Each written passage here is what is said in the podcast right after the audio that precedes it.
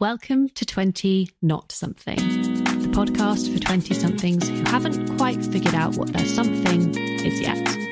Each week, I'll be speaking to a different guest about their experiences of this messy decade to reassure you that everything turns out all right in the end. Because doing something in your 20s can actually mean doing anything that makes you happy. Today, I am joined by coaching psychologist Glenn Whitney. Most of Glenn's 20s were spent studying, exploring, and working in multiple countries around the world. By the age of 25, Glenn had studied a degree in Spanish and psychology while living in Barcelona and Pennsylvania, before landing his first professional venture as a journalist. This route took him down a plethora of exciting avenues, including working at the 1986 World Cup in Mexico City, traveling to Paris, where he worked as a translator, before working as a correspondent for the Wall Street Journal, where he stayed for seven years. Journalism allowed Glenn's flair for exploring to flourish, and he spent the majority of his 20s working in Germany and Switzerland before returning to the UK at 27 as a financial and sports journalist. However, as Glenn moved into his 30s and started a family, he began to veer away from the journalist route he had paved for himself and started studying full time for a counselling and psychotherapy degree while working as an organisational consultant. Now, Glenn is a leadership and coaching psychologist working with senior business professionals and Olympic sports coaches. He has written on mindfulness and well-being in the workplace, hosts the Sports Radio Coach podcast, and his company CXC Consulting helps those in the business world to build a better and more healthy environment for organizations and their employees. It's pretty obvious that Glenn's gleaming resume is the type of document that many of us would drop our jaws at, and for those with the desire to work while travelling, it's probably quite a high source of envy. But it is also worth bearing in mind when looking at Glenn's success that the route to where you want to get to is never straightforward or without uncertainty, and that it's never too late to change direction. Glenn, I am so thrilled that you can join us today, all the way from the States. Welcome to 20 Not Something. It's my pleasure. So, I thought I'd kick things off by asking you the same question I ask everyone, and that is when you were looking into your 20s decade, can you remember what the one thing you wanted the most was? I wanted to work abroad. I wanted to improve my language, my foreign language skills. I wanted to work as a journalist and get to know how the world works and be up close and be able to interview what I imagined would be important people and people who are making the news and creating the world that I was keen to be a part of. Mm. So, did you know you wanted to do journalism when you came out of uni? I did. I had a very strong sense I wanted to. And when I was at university, I was very active with the college radio station. I was the program director for my final year. I also did news programs and um, contributed pretty much in any way I could. Um, it seemed like a pretty, pretty active uh, part-time job. I also interned at a commercial radio station nearby, and I was a contributor, regular contributor to the, the newspaper, um, mm. the university newspaper. So it's it's been that whole news gathering, telling stories, trying to understand what's going on. That's been a big part of me for as long as I can remember. Back when I was a child, uh, mm. one of my Christmas presents was a one of those printing presses that you I don't think they exist anymore, but you actually had to put the rubber pieces of type in just like in the really old fashioned days. And I remember being very excited about being able to print my own newspapers. that is old school. yeah. So I guess after you left uni and you started at the Wall Street Journal, was that quite soon after? And how did that sort of come about? Uh, so the year at, in Barcelona, it's funny that the 20 something or not something uh, number comes up because I turned 20 in Barcelona and then I did my final year of university, turned 21 at the beginning of, of that final year of university. And then I turned 22 um, in Mexico City because by the time I got back into the final year of university, it was clear to me that I wanted to continue exploring the world. I had spent about a year in Spain and then a few places, a few countries around Europe. Um, and I very much had that kind of Wanderlust type of mentality that I needed to see lots of other places. And in particular, because I, I was a big uh, football, soccer player in those days, not particularly accomplished, but very enthusiastic and also big fan. Uh, and in Barcelona, still now, but particularly in those days, um, was a huge um, football club, and I got caught up in the whole Barcelona fever. There, were, at that point, um, there was an English manager, and um, and Diego Maradona had just played for Barcelona. Gary Lineker was there. It was all a lot of hype, and um, and a, a, couple of years earlier, Spain had hosted the World Cup. Um, what would have that been? 1982, I think. And so I spent a lot of time listening to people saying how amazingly exciting it was to be caught up in the, in the World Cup. So it very coincidentally was going, going to take place the very next World Cup was also hosted by a Spanish speaking country, Mexico. So that kind of took on mm-hmm. the sort of 21 year old logic that I, of course I have to go to Mexico because I could then participate in the World Cup and learn more Spanish and maybe work as a journalist. And it sort of all came together. And yeah, I got very excited by all of the kind of hype and and uh, um, just you know euphoria that you know these major international sporting competitions create. And uh, so I had to, as soon as I finished university, um, graduated, and about a week later, I was on a plane to Mexico City.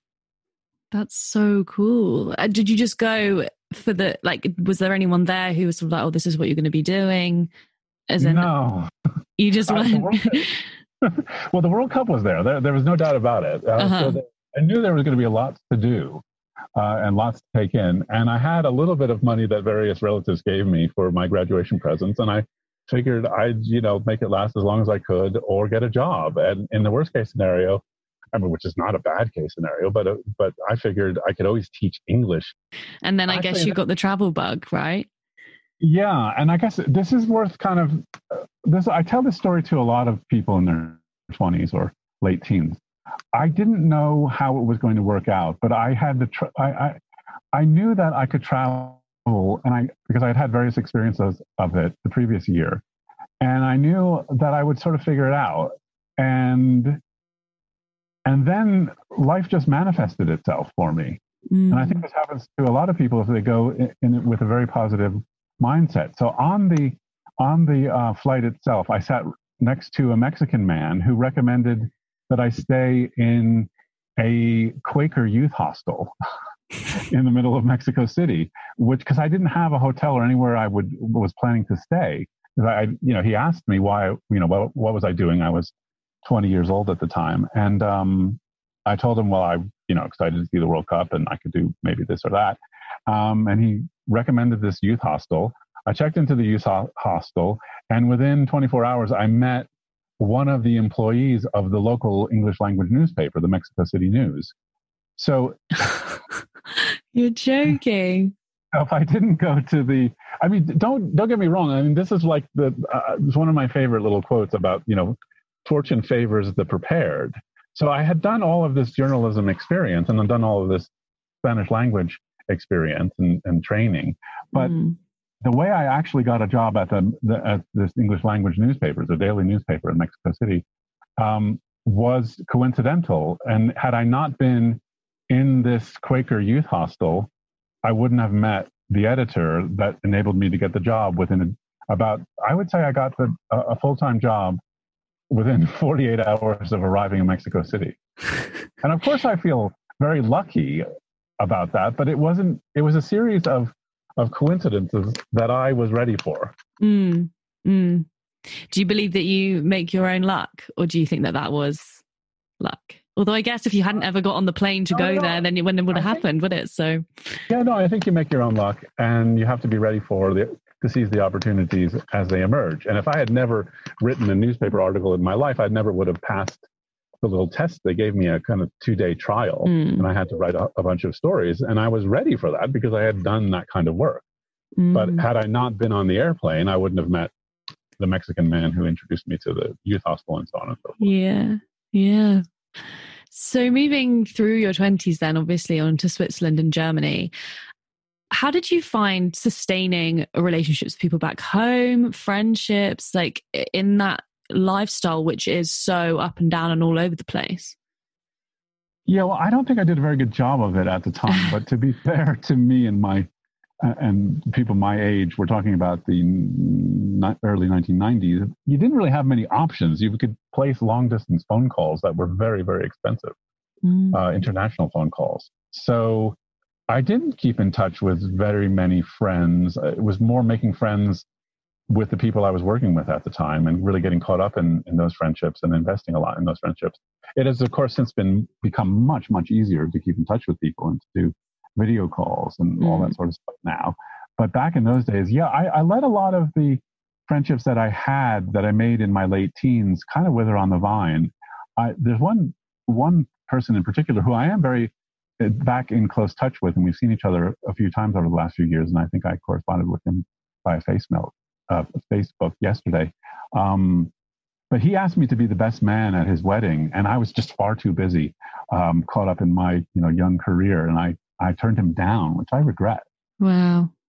Yeah, I think it's so hard to fathom when you're going through that sort of pace as well, what mm. sort of things to prioritize. And I find that as well. Like I work in an industry which is very last minute, um, all in or nothing. Like you can't really take holiday here because it doesn't really work. And I, you know, I hate turning stuff down to do like socially, but it is one of those decisions where you're like short term pain, long term gain. But I can see how that going on for so long would actually be quite difficult to come to terms with. It is. So you you wind up with some regrets, and you wind up investing a lot of time and energy in people who don't turn out to be long term friends. But in many cases, that people do. I, I found that I'm still very close with about five or six people who I was I first became friends with in my 20s, and they're still you know major resource. We're a major resource to each other. We still spend time together, you know, when we're not in sort of lockdown mode. Mm-hmm. Um, so you know these, these friendships can be quite profound ones you make in your late teens and early 20s. Yeah, for sure. I think, like, also on paper, your 20s, you know, they did look very glamorous when you sent me that timeline over. I was like, oh my God, like traveling, working, amazing. Um, and obviously writing for, you know, the Wall Street Journal, which is one of probably one of the most recognized publications, at least in the Western world. Um, and it, it is so impressive. Did you feel that sense of success at the time, or is that something you look back on retrospectively and think, oh, I was doing really well?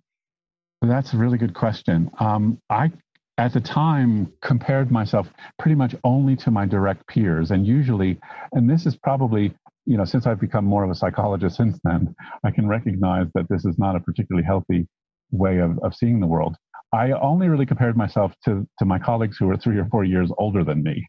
So there was mm. this constant sense that I wasn't good enough, that I needed to aspire to more, that I was frustrated that I wasn't getting the same kinds of assignments or the same kinds of opportunities as they were. So I was very impatient. Mm-hmm. I was I, I was very impatient and felt that I needed to scramble all the time.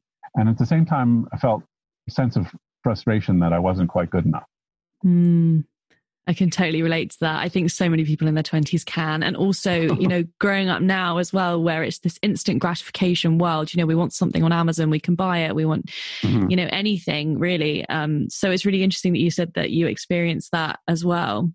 Yeah. I mean, I can give you a concrete example. When I was at the Wall Street Journal, my job primarily was to write day to day, day to day stories about what was going on in the, the macroeconomy, in markets and you know keeping up with the sort of hard edge news of the day and then there would be depending on what else was going on and depending on who my my bureau chief or main editor was there would be opportunities to write more longer term deeper articles which i did and i would carve out that time um, but it always felt like a bit of a rush and a bit of a scramble whereas there were several reporters whose only job it was to write these you know deep long long form type, investigative type journalistic articles. And I was hugely, hugely envious and resentful of those people, which I'm not sure that's a useful emotion, but I, de- I definitely remember feeling it very strongly when I was in my mid 20s, I would say. I think like through a fairly transparent lens as well, the entirety of your 20s was working, you know, in journalism, but then you know you built towards something completely different in the end and it's something i really like to raise because you know pretty much everyone that comes on this podcast has had this profound acceptance that what i'm trying to learn that actually sometimes we're working towards something for so long and we almost feel a duty to see it through but actually you can go on to do something completely different. Like life doesn't end when your mm-hmm. 20s end, if that makes sense. Um, was psychotherapy and the, the counseling always something that you uh, were passionate about, or did that come later on? Well, the psychology, the study of, of psychology and of human behavior has always been a huge interest of mine. And I, I did my, my academic major um, in American terms uh, in psychology. That was my primary major, and my secondary major it was a dual major, but Spanish took a sort of second place. And when I was even when I was in at the University of Barcelona, I was studying a lot of psychology. I was primarily connected to the to the psychology department there. So that's always been a, a driving motivator of mine is to understand why human beings do what they do, and to a certain extent to, to, to see if it's possible to change one's own behavior or to improve one's own behavior and to, to uh, positively affect the behavior of others.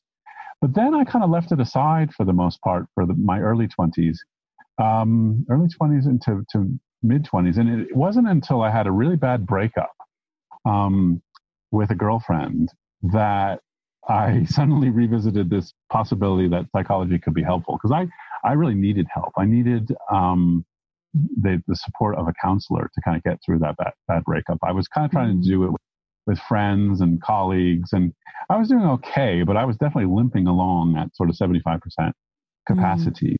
And, and, you know, to succeed at a place like the Wall Street Journal, you really need to be working at 100% plus.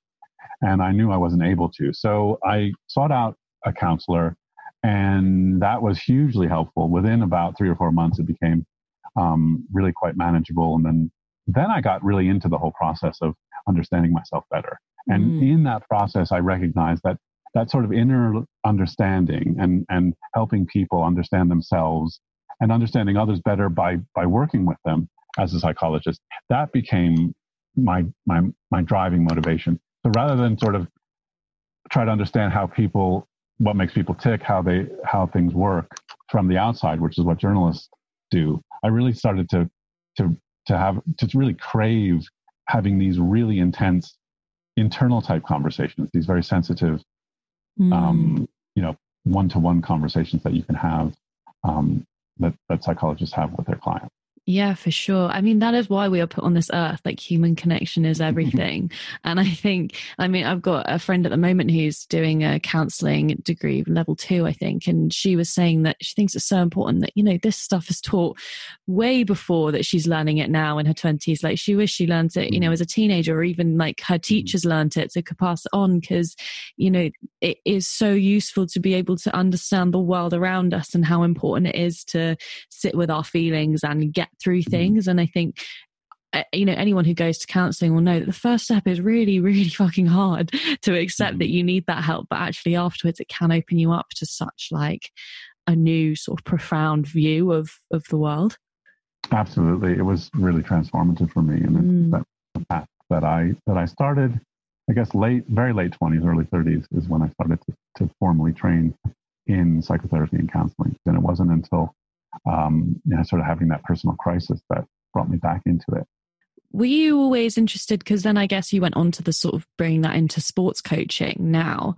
Um, were you always interested in sports and that sort of sports psychology element to it as well? Yeah, I've always been interested in sports, um, in, in all sorts of different kinds of sports and participating in them. And I played football, soccer up to the university level, very mediocre for, for a very mediocre university if you can imagine it's mediocrity times squared, I guess. So, um, but it was a huge interest. And as I mentioned, I, I played, I like to tell people that I, I, I played uh, football at Barcelona. Um, I mean, I played football in Barcelona. Uh, so I did not, let me just clarify.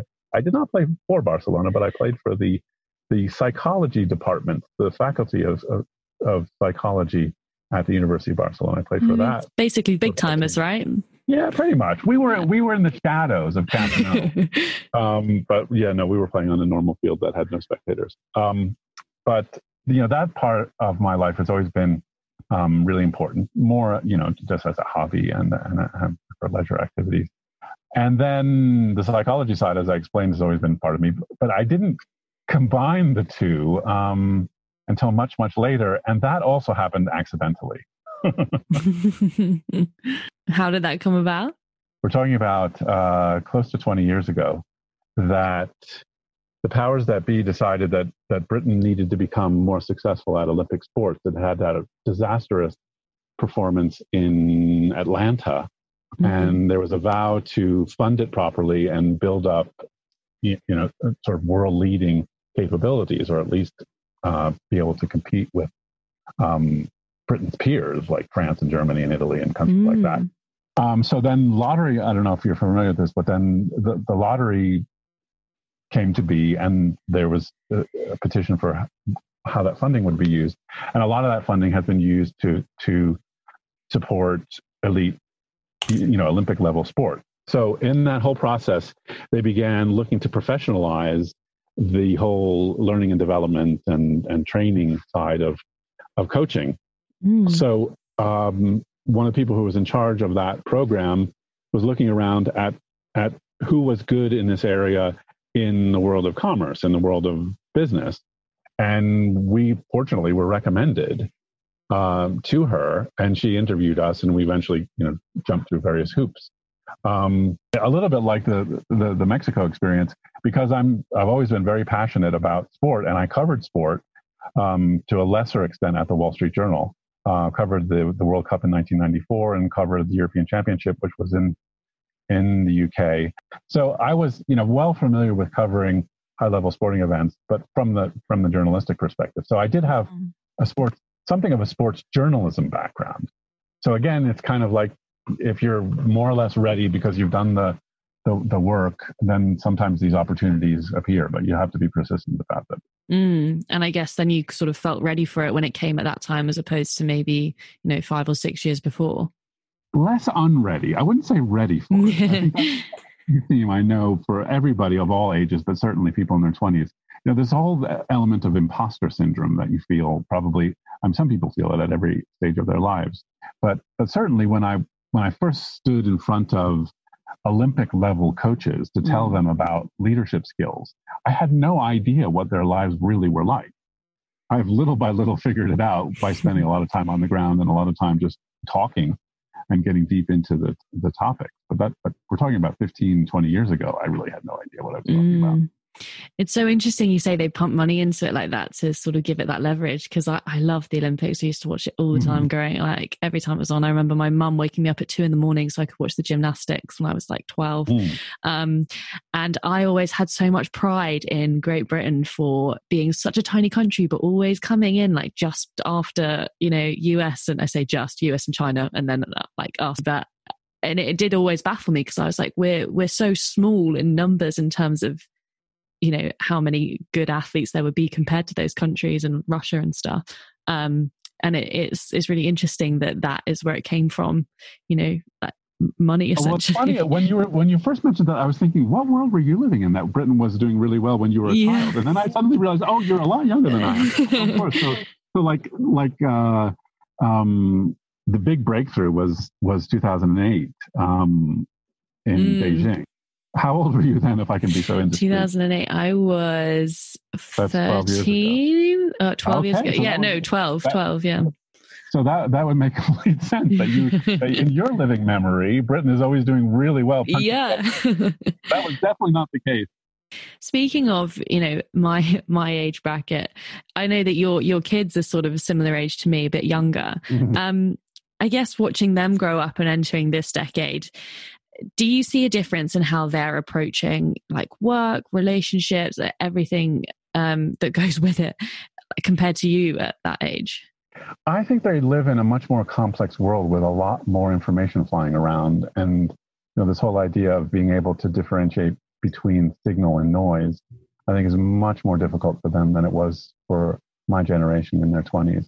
Mm. So in that sense, I feel a little bit sorry for them, a little bit concerned. I try to help them turn down the noise, but sometimes they don't know what noise is yet, particularly yeah. the 18 year olds.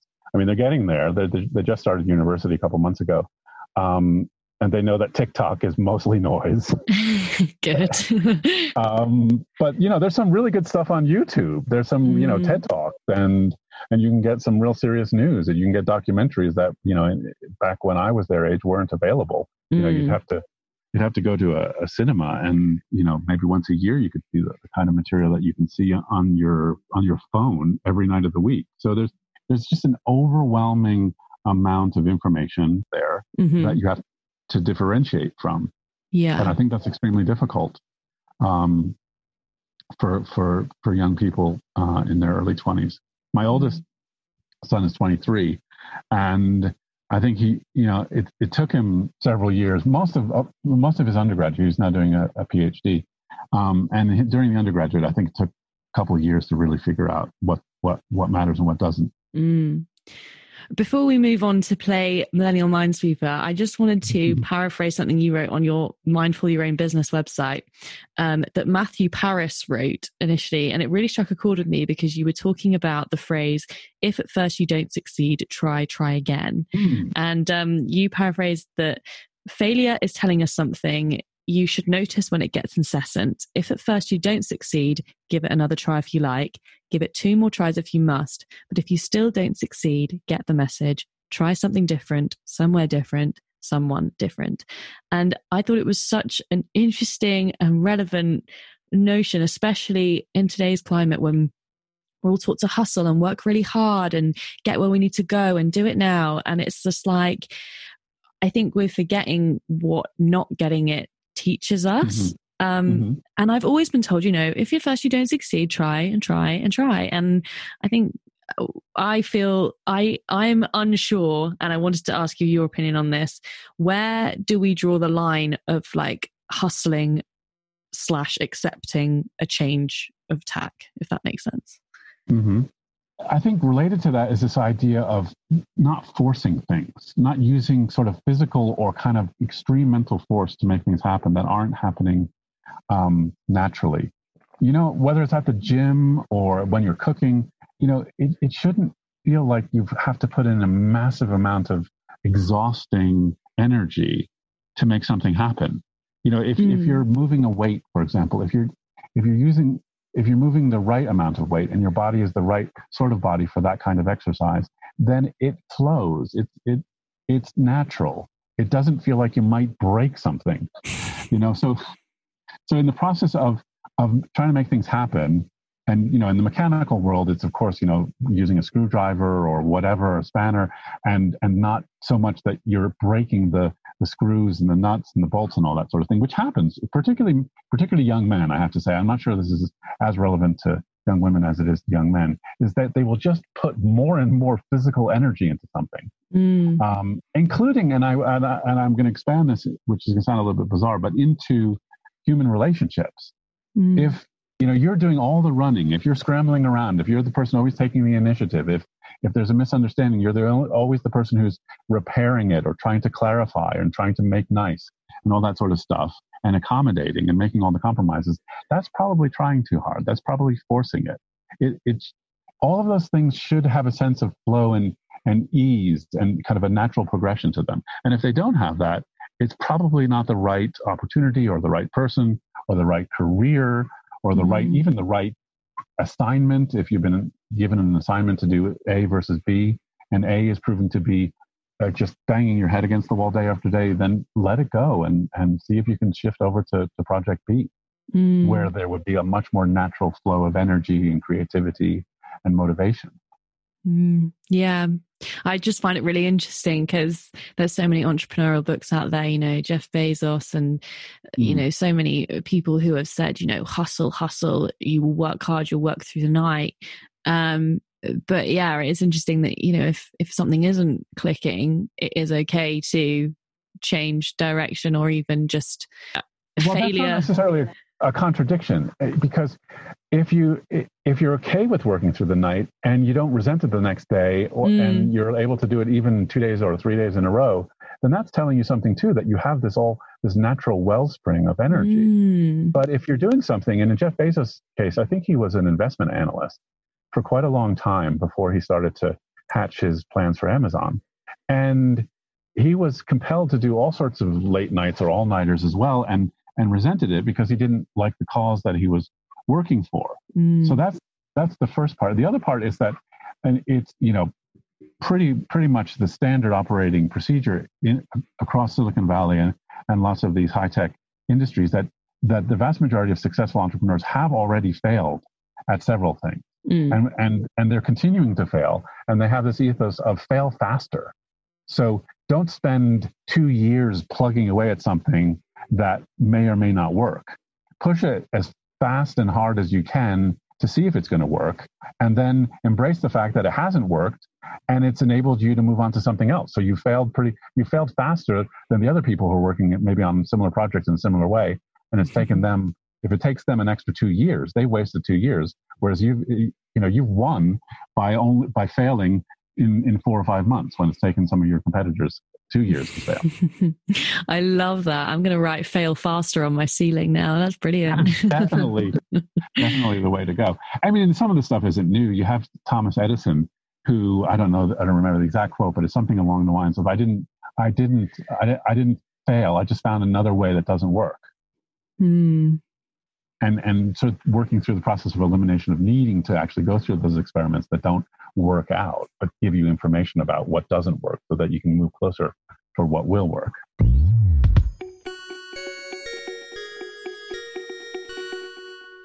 We're going to move on to Millennial Minesweeper now. All so right. I'm going to read you three quotes, and you've got to just you've got to determine whether you think that I have made them up as in just written them myself or found them on the internet. Um, so yeah, just a bit of fun, and then we can chat about All them. Right. Um, so the first one is: Can the term regret actually exist as a concept? If you think about it, everything you've ever done was because at some stage of your life, it's exactly what you wanted. I think somebody wise has said that. It could be you as a wise person, but that's I'm going to go with. It's out there and attributed to somebody who's written great books or something like that. oh my gosh, I feel so complimented. It was oh, me. well done. Okay, you, you came up with it. Good job. I sort of thought about it as in like I was thinking about the term regret um, as a concept, and eh, lots of things happened to me recently where I'm like, oh, I don't want to regret, regret this. I don't want to regret that. And then I was thinking, but actually looking back on everything I've ever done, I was like, well, it is exactly what I wanted. But do you believe that regret does exist and manifest itself in people? Yeah, I mean, I think it's it's it's an operating principle. It's a viable or or practical operating principle for some people, for myself included. That to think in terms of well, if I have a choice between A and B, which is the one that has the greatest potential for regret? So if it's B, then I go for B because I don't want to re- regret something later on. I'm going to give you a, this is i don't know who said this but i'm sure it's on the internet somewhere that you know we the, the things that we tend to regret are the things that we didn't do not the things that we did do. Mm. so this is a little bit superficial but i genuinely do regret this. I was I guess not in my 20s but i was 19 at the time maybe?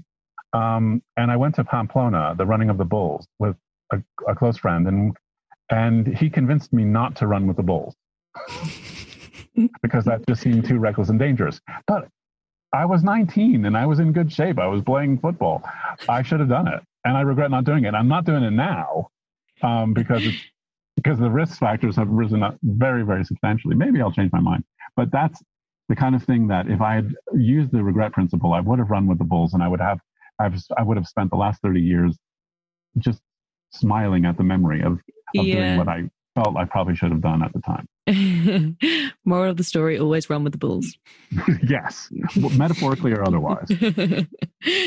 um, our next one is many people think they lack motivation when what they really lack is clarity. Made up or on the internet? Well, just because it's on the internet doesn't mean it isn't made up, right?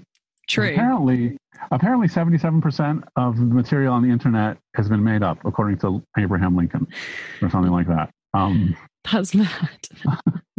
yeah, I mean, to be fair, this is an opinion. I normally do facts on Millennial Minesweeper, but I really liked this blog, so I okay. this one I'm going to say it's no. I'm, I'm I'm I'm not being I'm not playing along very well, am I? I think it's a totally valid statement. It doesn't to a certain extent doesn't matter who said it, whether it's yeah. you or somebody on the internet. I think I think it's a really useful thing to keep in mind. Mm. Yeah, it was on James Clear um, wrote this for, on atomic okay. habits. Um, mm-hmm, mm-hmm. And it sort of goes on to say that it's not always obvious when and where to take action. Some people spend their entire lives waiting for the right time to make an improvement. Um, I just think it's really relevant for 20 somethings in terms of, you know, I'm always like, oh, on Monday I'll start this or I'll do this. And and then sometimes I won't do it and I'm like, oh, I'm so unmotivated. And then I'm like, oh no, maybe I just need more clarification. Mm, yeah. So thought it was an interesting one. And our final one is you have an entire generation growing up with lower self esteem than previous generations through no fault of their own. They were dealt a bad hand. Totally true. Mm, yeah, I agree. Not, that's not the um, answer that you're looking for, but that really kind of dovetails back to what I'm saying about my kids, where I, I do feel sorry for them by being overwhelmed with all of this social comparison and status anxiety that is being created by just constant. Um, I've heard it called an excess of access. That just, just we know way too much about people's curated lives, where they presented the the best possible moments of their lives, and we compare their best possible moments with our worst with the, mm. our worst experiences, our worst senses of, of, what's going on, and then the gap is is really painful and and, uh, and, and depressing, frankly. So yeah, I do I do have a lot of a lot of compassion for that yeah. where we find ourselves, particularly for young people. Yeah, for sure. It was Simon Sinek who spoke about okay. it, and yeah, he was, yeah, um, it was just the way he spoke about how you know we've been raised in this world of not only the technology but also how we've been raised all the other factors that become involved in it and it uh, from an anthropological perspective i just think it is so interesting how this generation and probably the one afterwards um, has been so massively affected by this rise in social media um, and the, there you see there's potentially a, an, an antidote to this, a, a, technical solution. And I, I see this with a lot of my clients. My clients are all around the world now. They sort of all started more or less in London and expanded outward and people, you know, as far afield as Southeast Asia and, and Australia.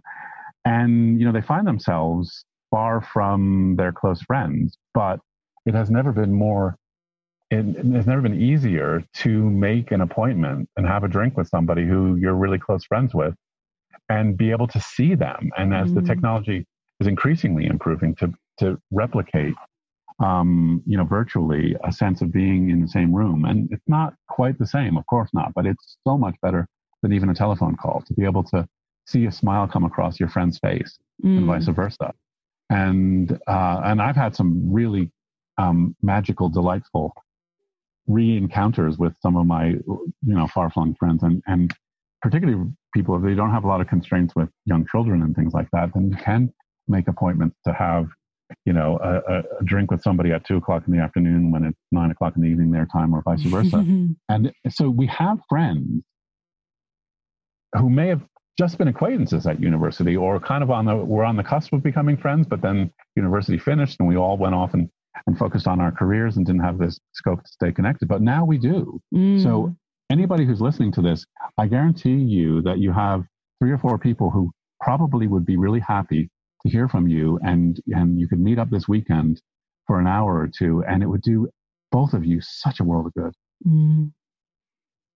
And there's and it, and and exchanging messages on Instagram is just not the same. It's no. It's not. It's not. And it's one thing I've like, obviously, the whole world is going through bouts of lockdown at, at the moment and um it's one of those things where it's like yeah we're more connected than ever like i can easily message someone but it's it's just not the same feeling and i think that is where young people especially now are sort of losing that ability to even sort of communicate properly like it's quite mm. scary it is but but the solution is is so close to hand it's in fact mm. it's literally in your hand Mm. Well, thank you so much, Glenn, for coming on the 20 Not Sunday It's podcast. been a great delight and a pleasure. You're so much fun to talk with. Oh, good. I'm glad. Um, yeah, I'm glad you've had fun. It was really interesting. I love speaking to, forgive me if this sounds really condescending, but people who like their 20s were a while ago. That's really rude, isn't it? But you know, like oh, most people I talk to are in, no, their, no, no. in their 30s. I'm not denial so. And I quite like yeah. it because it is such a different experience that you went through. But I think so many things do, you know, stay the same in terms of yeah. like what we've discussed. So yeah, thank you so much. Fortune favors the bold. It's a, actually it's a it's a, a, statement that came up in a in a session I did with a client today. So that would be my final message. As always, a big thanks to the composer and producer of this podcast, Pete Haff, and a huge thank you to you guys at home for listening. I love hearing your suggestions and reading your. So please do keep them coming in. And yeah, I hope you all have a wonderful week and I will see you very soon.